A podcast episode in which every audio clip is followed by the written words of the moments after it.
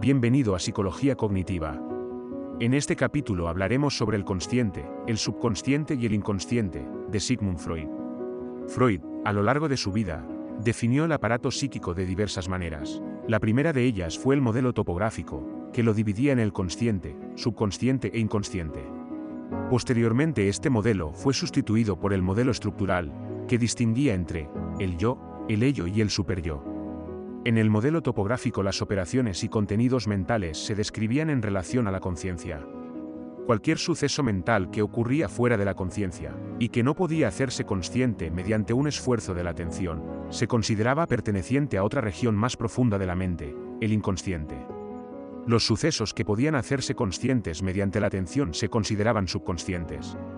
Todos aquellos que se producen en un nivel consciente estaban localizados en la superficie de la mente. ¿Qué es el consciente? El sistema consciente es aquella región psíquica en la que las percepciones que provienen del mundo exterior, del propio cuerpo o de la mente, se hacen conscientes. La conciencia es, en términos generales, un hecho subjetivo que puede comunicarse por el lenguaje y la conducta. Todo lo consciente es aceptado y reconocido como propio por el sujeto en el momento presente, dirige la atención y modula el comportamiento y la energía psíquica. ¿Qué es el subconsciente?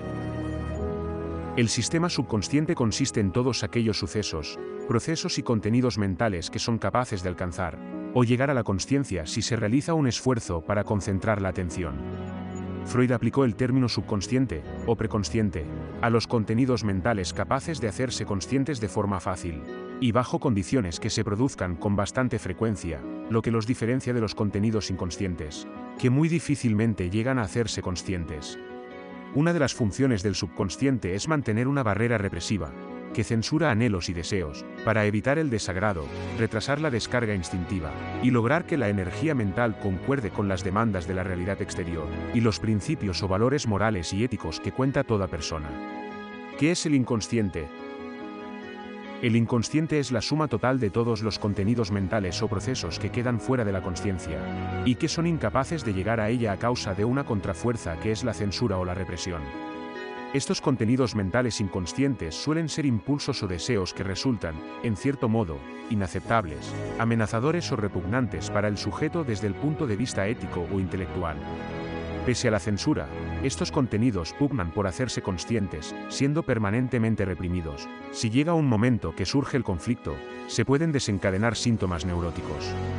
Lo inconsciente nunca puede llegar a hacerse consciente salvo en contadas excepciones, cuando la censura está dominada por la aparición de síntomas psiconeuróticos, cuando se relaja como en los estados de sueño, o cuando se la engaña. Muchas gracias por escuchar. Síguenos en Spotify o en nuestra página web, www.psicologiacognitiva.es. Te esperamos en el próximo capítulo.